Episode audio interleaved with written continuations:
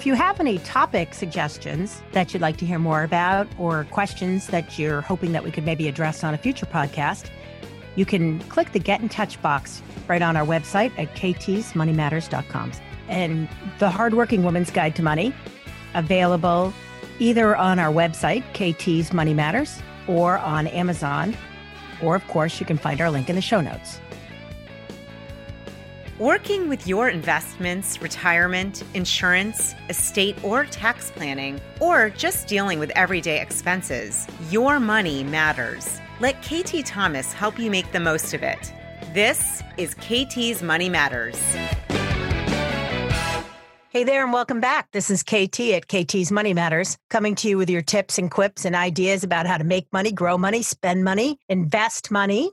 You know, I'm actually fascinated with the way companies make money and industries make money and how it all turns out to be a profit over time and what works. And of course, you know, I'm always fascinated by also what fails. But today is the start of the N F L's one hundredth season.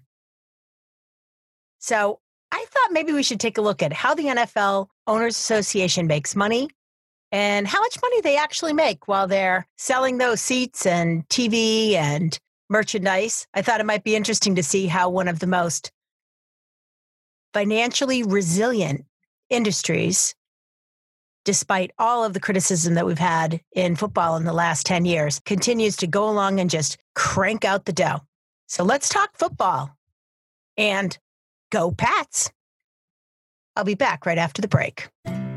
Your host, K T Thomas, is the Director of Portfolio Services at New Day Solutions, a firm offering expertise in retirement planning with more than twenty-five years of experience, dedicated to high net worth individuals, families, and business owners. We work with you to have a coordinated approach for your comprehensive investment goals, providing concierge service for all generations from a team who can see things from your side of the table. Go to new day solutions dot com for more information. As the N F L begins its one hundredth season, I started to wonder, these guys seem like they make a whole lot of money. And I always wanted to understand the players' association, but also more importantly, like the owners, the owners' association, how they collectively share money. So it's not just, you know, do the Miami Dolphins sell more jackets than anyone else? Or do the Cowboys sell more merchandise than anybody else? And why does that matter? Because there's a whole lot of revenue sharing within the ownership. But let's start with some basic numbers. I started Googling around trying to figure out, you know, how much money they might make. Let's just break it down by stadium. So the average stadium in the N F L seats fifty thousand people, with an average ticket price of one hundred fifty dollars. Well, let me just say, first things first, as a Pats fan, you are not buying any ticket for one hundred fifty dollars. Just saying, but anyway, on average, one hundred fifty dollars. Every week, there's seven point five million dollars made per stadium. On average, fifteen stadiums, therefore, one hundred twelve little over one hundred twelve million just on ticket sales. That's a pretty big number, but that is absolutely nothing compared to where they make the most of their money, which is, of course, T V deals. I don't know if you've started to wonder. I mean, I was always a Sunday football girl, and then it became, oh, there's Monday night football, which I got to tell you, you know, I work on Mondays and Tuesdays. I get up really early. Hard for me to be interested in nighttime football because it's about when I'm ready to go to bed. And, you know, I got sports of my own. But there's Monday night football that became very popular. Now there's Thursday night football. And I think to myself, why so much football? And what are we doing with all these extra teams that, you know, some of them are good, but a lot of them aren't really that great. But it does increase the number of televised games. And someone must be benefiting from this. And you've got it. That someone is the Owners Association. So between merchandise and T V, they make about twelve point five billion dollars a year. So they've got ticket sales, then they have merchandising and T V. You can quickly see how this money gets to be enormous, enormous. In fact, the average income of a football team. So their average income, based on the fact that, you know, they do this revenue sharing deal, is about twenty-five million dollars a year. Now, over the last half a dozen years, back in two thousand six, there was a contract signed between players and owners that had things like salary caps and bidding caps. It's supposed to make sure that players got a good contract, that, you know, they weren't getting, you know, used for their body while it worked and then thrown away.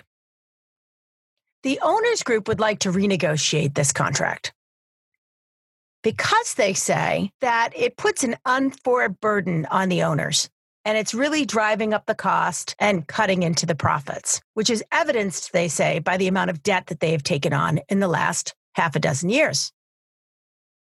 But on the flip side, they've also built much bigger stadiums in the last few years. Because remember, we talked about that ticket price and how people are going to the games and they're spending all this money on merchandise and on tickets. So owners have borrowed money at, you know, ultra cheap interest rates, which we've enjoyed for the last decade, and then used that to build bigger and bigger stadiums to sell more and more merchandise and tickets. And they want the players, whose life expectancy in football, by the way, fairly short, to take less. And so needless to say, the players' associations, not really interested in that. They'd like to continue to get paid. And they say that the average N F L football team makes twenty-five million dollars a year. In fact, that their income has quadrupled in the last several years.